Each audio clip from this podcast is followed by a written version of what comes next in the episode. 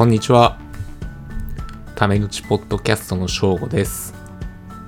前回まではずっと日本語の勉強についてだけ話してたと思うんだけど、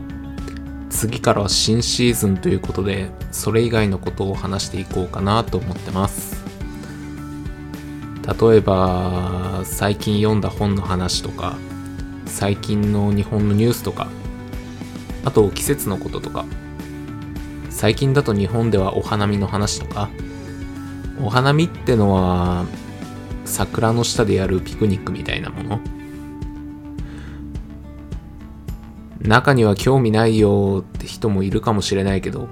こうやっていろんな話を聞いていくことが語彙力を増やして、日本語の能力を上げる一番いい方法だと思うから、まずは聞いてみてほしいかな。今回は次回予告だけだけど、次からはいろいろと話していくから、何か話してほしい話題があったら、コメントでも Twitter に DM でも何でもしてください。じゃあまたね。バイバイ。